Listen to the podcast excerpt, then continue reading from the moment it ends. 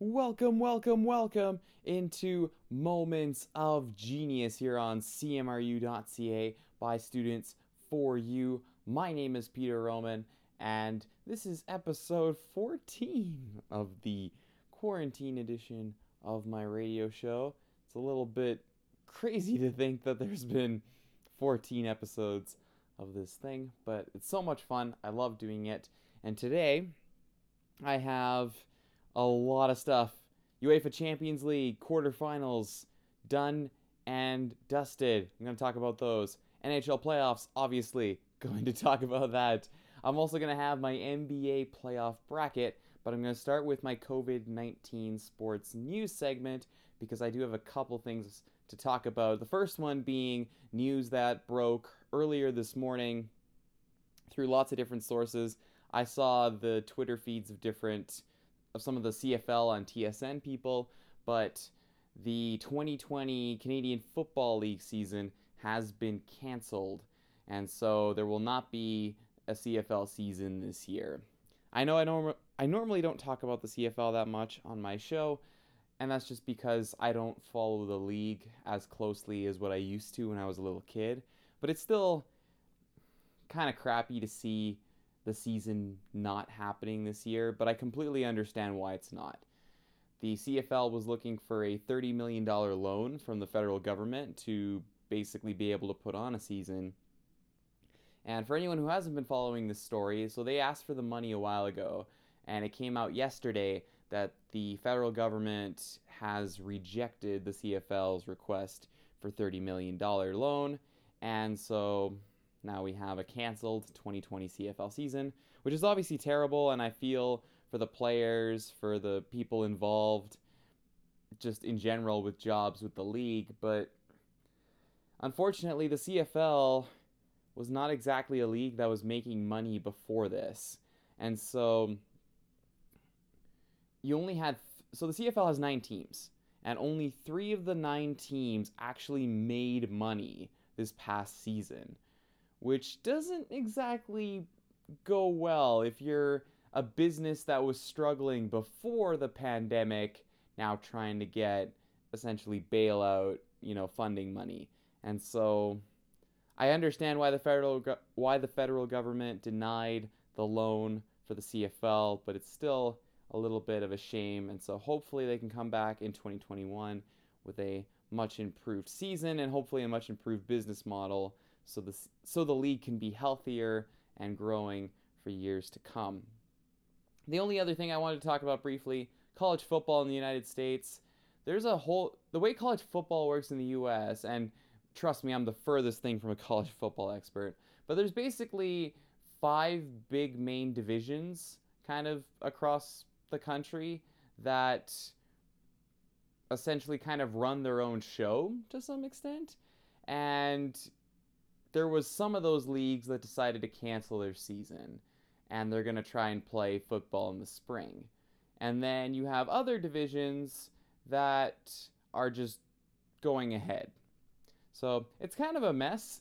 And again, I'm the person with probably the least amount of college football in the US knowledge, but it's still another sport, another major sport that makes a lot of money, at least for the not for the students, but for the people in the for the universities anyway, which is still to me terrible, but nonetheless, college football has been partially canceled, and I know there's a lot of pushback to that, but honestly, these players, unlike the NFL, I should mention, unlike the NFL, these players are not being paid because the NCAA are.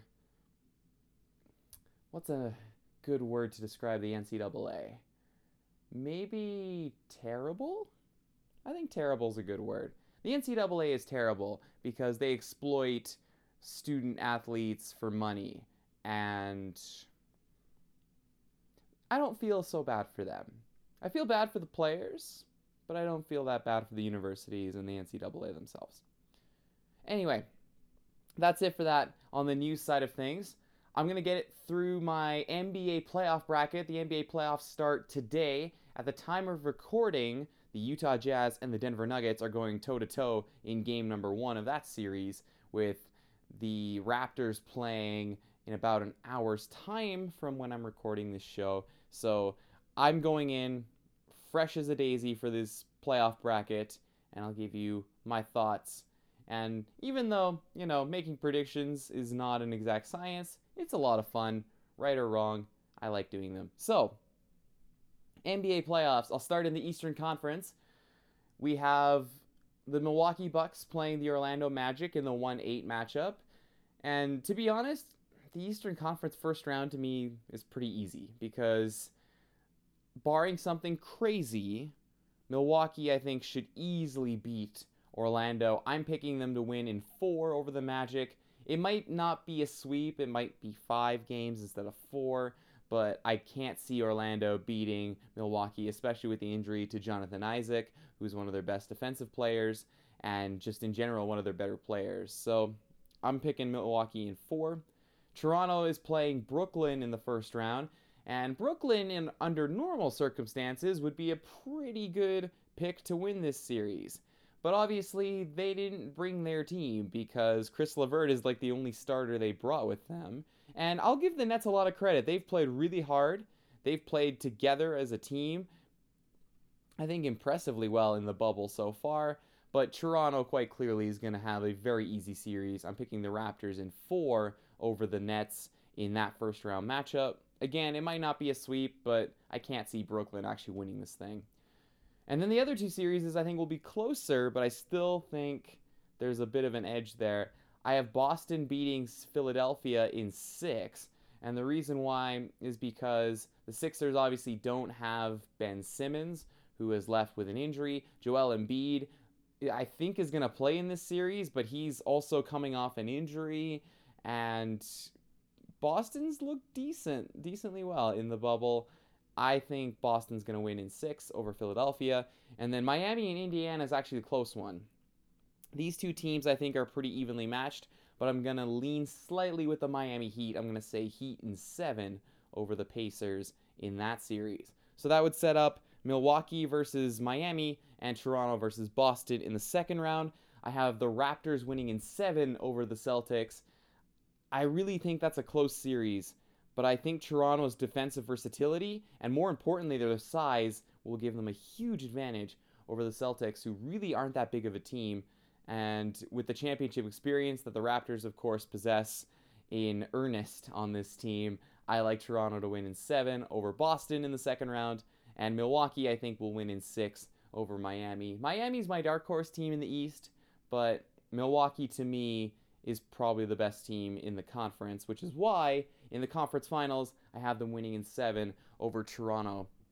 I know the Raptors beat them a year ago, but a huge reason why the Raptors beat Milwaukee was because Kawhi Leonard started guarding Giannis Antetokounmpo, and then from that point on, Toronto won every game. And it's you know I'm not trying to say anything negative about OG Anunoby, who's a fantastic defender in his own right, but OG Anunoby is not Kawhi Leonard, and so to expect similar production, I think, is unrealistic. I think it's going to be close, which is why I'm I think it'll go seven games but I think Milwaukee is just a little bit better this year than Toronto is. In the Western Conference, the West to me has so much upset potential. And I'm talking like every single series has upset potential, but I'm going to pick based on my head, but I think these are all going to be close. So, Lakers play the Blazers. I have Los Angeles winning in 7 over Portland. Portland, I think, style wise, is a bad match for the Lakers because Portland, Damian Lillard, and CJ McCollum give them a tremendous scoring backcourt that's only bettered in the NBA probably by Steph Curry and Klay Thompson, who obviously aren't there because Golden State didn't make it. So the Lakers' two best defenders for guards are Avery Bradley and Rajon Rondo. Avery Bradley did not go to the bubble with them, and he opted out of the season, and Rajon Rondo broke his hand. So the Lakers might be in a little bit of trouble trying to play defense against this Blazers team. And at the same time, the Blazers might have trouble playing defense against the Lakers. So I think this will be really high scoring, but I do think LA will win in seven over Portland. The next series, Clippers, I have them winning in six over the Mavericks, and I love Luka Doncic. He is one of my favorite players in the entire league. But unfortunately, I think the Mavericks are probably a year too early before they're like serious championship contenders. And the other big note about this one is that I think the Clippers are just a bad match for the Mavericks because the Mavericks don't really have guys who can guard Paul George and Kawhi Leonard on the Clippers Meanwhile, Pat Beverley is one of the better defensive point guards in the NBA, and he can match up. You know, I mean, no one's going to stop Luka Doncic, but Pat Beverley is as good as option as you can get, basically, to trying to slow down the Mavericks superstar. So I have Clippers in six over the Mavericks. The next one, I have the Nuggets in six over the Jazz. Utah, sadly, Mike Conley has left the bubble because of the birth of his child, which is completely understandable, by the way, but also isn't great for Utah trying to win this series. Bogdanovic obviously didn't join them because he was injured in the bubble, and I like Denver's depth a lot. Michael Porter Jr. has been a rising star for them as a third option, along with Jamal Murray and Nikola Jokic. I have the Nuggets in six over the Jazz. And then I'm calling an upset. OKC beats Houston. And the reason why is because Russell Westbrook's going to miss at least one game of this series, if not longer. We'll have to wait and see on that. But I'm picking the Thunder in seven over the Houston Rockets. I think Chris Paul will kind of complete his revenge tour a little bit. So that sets up our second round. I have the Lakers winning in five over the Thunder. I have the Clippers winning in six over the Nuggets. I think the Lakers and Clippers are just better teams. And I think the Clippers are going to beat the Lakers in seven in the Western Conference Finals. And just like I said a month ago in my NBA restart preview, I have the LA Clippers winning the championship. And so I have them beating the Milwaukee Bucks in six. I love the Clippers' depth. I love their high end skill. Kawhi Leonard, obviously, might be the best player in the league. Paul George, fantastic. Beverley. Lou Williams, now that he's out of quarantine for his strip club incident. I think I think they'll be a good out for anybody, and I think the Clippers are going to win the championship when it's all set and done. So that's my NBA predictions. We'll have to wait and see how right or how wrong I am on a lot of those, but should be a lot of fun. Love the NBA playoffs. Ton of fun to watch. And speaking of playoffs, the NHL playoffs. So I'll start with Calgary and Dallas. The Flames are tied 2 2 now with the Stars. Dallas won yesterday, and so it is now a best of three. Whoever wins two out of the next three games will advance to the official second round of the NHL playoffs. I have a few notes from this. One being the Calgary Flames top line, and I'm looking at Gaudreau, Monahan, and Lindholm, who I thought played really well against the Jets. Not quite as good in this series. Now, it should be said that these guys have been really good on the power play. But five on five, they haven't done enough for me. They need to create more offense, and it can't just be a power play situation that they're scoring goals. And it's I should say it's good that they're scoring on the power play, but they need to do a little bit more five on five to help this team. But Dillon Dubé and Sam Bennett are certainly doing their job to carry the load for the Flames offense. Those guys have been spectacular in this series so far. But for the Flames' best players, it's do or die. Best two out of three is coming up in the next couple of games.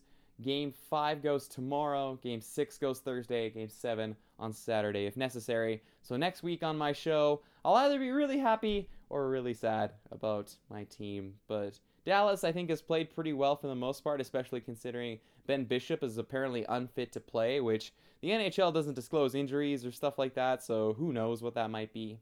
But I think Dallas has been very resilient in these games, getting late equalizers and things of that nature. So, really, anybody's series. And I guess that falls right in line with the fact that I picked the Flames to win in seven in this one over Dallas. On to the other series is Philadelphia has a 2 1 lead over Montreal.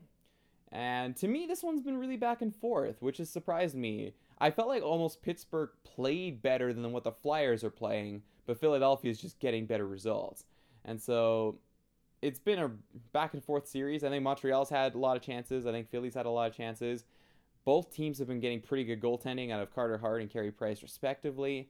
And so Flyers might be in the lead right now, but Montreal very much in this series.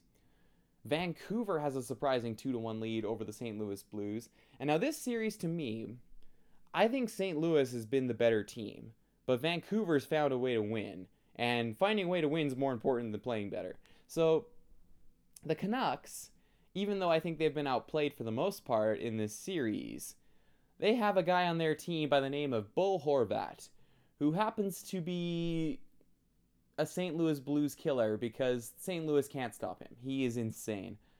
Bo Horvat has been just tearing apart the St. Louis Blues in this series. So, full credit to Vancouver for having the series lead that they do. They play again tonight. Should be a very exciting game number four. And for the defending champions, they're going to have to fight an uphill battle to come back against Vancouver.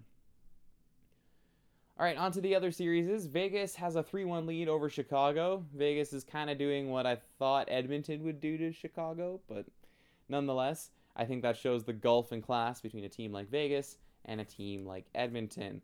Vegas went up 3 0 in this series. Chicago, though, credit to them, bounced back with a nice game 4 victory. Sadly, I think it'll probably just end in a gentleman's sweep, which of course means team going up 3 0, loses game 4, but then wins game 5. So I have Vegas to seal the deal sooner rather than later and make easy work of the Chicago Blackhawks. Colorado Arizona. Now this series Colorado leads it 2 to 1 and it really should be 3 0, but there's one reason why it isn't. Darcy Kuemper. Darcy Kuemper has been standing on his head. And I know that's an expression that's used a lot for goalies in the NHL, but I mean, literally, this guy is standing on his head. Every single game, he has to make ridiculous saves left, right, center, top shelf, bottom shelf, five hole, doesn't matter.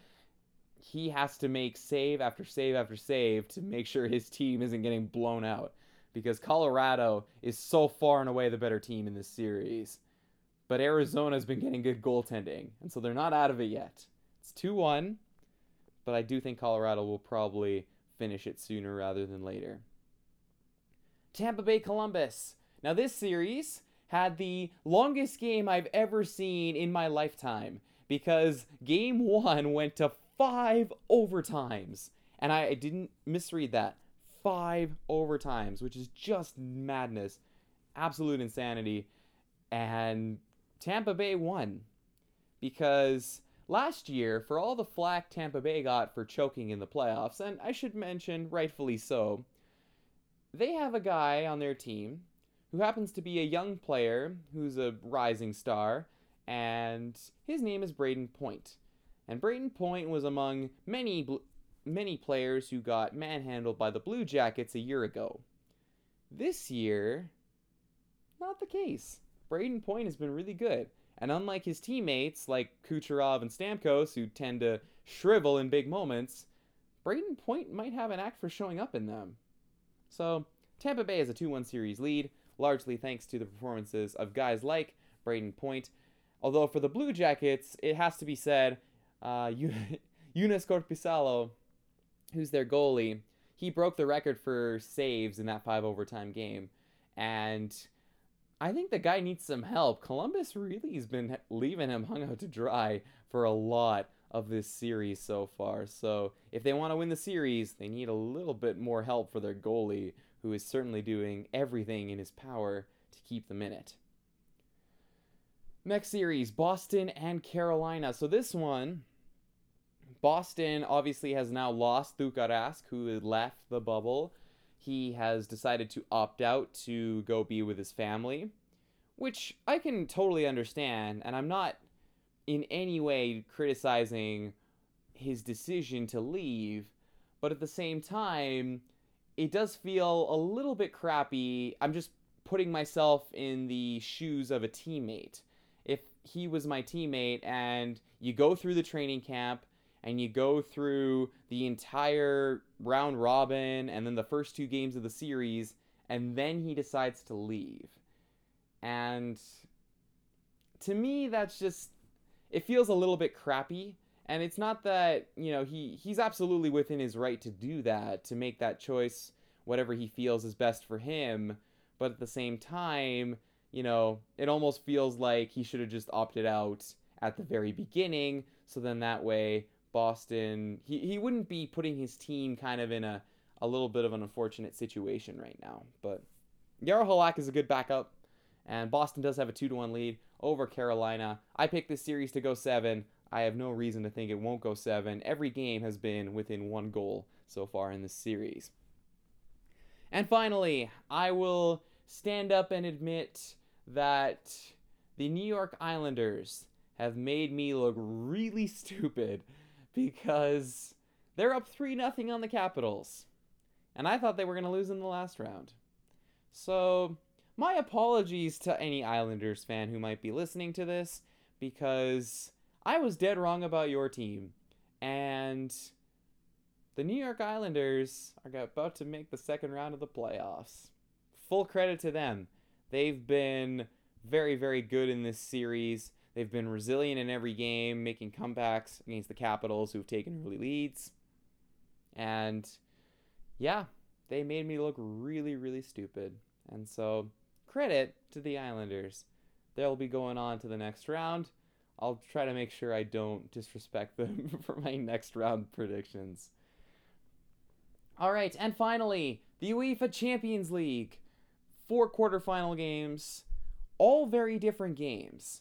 But of course, it would be wrong for me to start with any other game than the Bayern Munich versus Barcelona match. This one, I mean, if anyone said what the score would be before the game, I don't think anyone would have actually predicted what happened because Bayern Munich won 8 2 over Barcelona. 8 2. It has to be the most embarrassing loss in Barcelona history. Like, Coutinho didn't just pull like didn't just pour salt in the wound at the end, but he just dumped the entire salt shaker. Coutinho is on loan at Bayern Munich because Barcelona didn't want to pay his wages. And so he's scoring against his old team twice when the game didn't mean anything. And that's just got to hurt. Not to mention the de- the defending in this game. Oh my goodness. I've played soccer almost my whole life. I've coached for almost 10 years. I've ref for almost 5. And I've watched a lot of soccer games in my life. I don't know if I've ever seen that terrible of defending in a game. And I'm not exaggerating that. Like in a professional game, I don't know if I've ever seen defending that bad. Cuz Lenglet, Piqué, Alba, Semedo, what were they doing? What were they doing? Honestly, that was just the. If you went to a class that was teaching you how to play defense and you watched this game, this game would be the example of how to not play defense. Because this was just. Oh, man. I wish I could do a little bit more of a deep dive into how embarrassing the defending was for Barcelona. But I do want to also talk about Bayern Munich being spectacular in this game. They just did whatever they wanted. They imposed their will. They were great in possession. They were great out of possession. They were pretty good defending for the most part, although Barcelona had a couple of good chances. And Alaba, of course, scored an own goal, which isn't great, but in the end didn't mean anything because, of course, they won by so much. But Bayern Munich offensively, Alphonso Davies he set up such a beautiful goal. It was scored by Kimmich. But those are the two fullbacks on the team. So Kimmich was playing right back, and Davies was playing left back. But Davies took the ball down the left hand wing and just danced around Nelson Semedo and left it on a plate for a tap in for Kimmich, who was up in the box playing an attacking role. And so when you see your fullbacks being able to do stuff like that, it's really, really special. And by the way, I said this on I said this on Facebook and I said this on Twitter as well, where it's like, if Alphonso Davies is playing defense for the Canadian national team, someone needs to bang their head against the wall because he is the best Canadian men's player that's ever lived. And he needs to be up front with Jonathan David scoring every single goal for us. Just saying. And I'm not wrong about that. Anyone who thinks Davies should play defense for the Canadian national team, I would love to debate whatever opinion you have because you're wrong about that. He needs to be up front. 100%, no questions asked. Anyway, the other games. City played Lyon. They lost 3 to 1. Lyon, who have surprised, I think, a lot of people, considering they didn't play a competitive game for months, and then went out and beat Juventus over two legs and beat Man City 3 to 1. They took a 2 to 1 lead. Little bit of a questionable goal whether or not it was legitimate and whether or not it was offside. I thought it was offside, but nonetheless, they did have a 2 to 1 lead. And then Raheem Sterling got given the most perfect scoring chance, and he had one of the worst misses you'll ever see in your life. It was pretty much as bad as the Fernando Torres miss that everyone memed him for. And so, not even like 30 seconds after Sterling missed that, they went and scored a third goal. And so, Lyon, more than worthy of their win. Manchester City, my pick to win the whole thing, they're out. And I think they have a lot more questions than answers. But credit to Lyon for winning the game. They'll play Bayern in the semifinals. PSG won 2 to 1 thanks to a couple of really late goals from Choupo-Moting and Marquinhos and so they defeated Atalanta just barely 2 to 1 to advance to the semifinals and RB Leipzig got a late winning goal as well over Atletico Madrid which I have to give them a ton of credit for especially considering they did it without Timo Werner. And so PSG, Leipzig, winner will advance to the finals, and Bayern and Lyon, winner will advance to the Champions League final. Should be fun. Those games go tomorrow and Wednesday. And then finally, my last little note the CPL is in fact back. They're playing the island games in Prince Edward Island. And I would talk a little bit more about the Canadian Premier League, but for right now, with all the other leagues going on, I'm going to focus more on the Canadian Premier League once they get into the second round of their return to play format. And so for the first round, it's going to be more general. Cavalry and Forge won their games and played pretty well in doing so. And we had a lot of 2 2 draws. But anyway, nonetheless, I'll get more into that as the tournament goes on. That's it. That's all I got for today. I want to thank you so much for listening in to Moments of Genius. And remember to be happy, be healthy, and stay safe, everybody.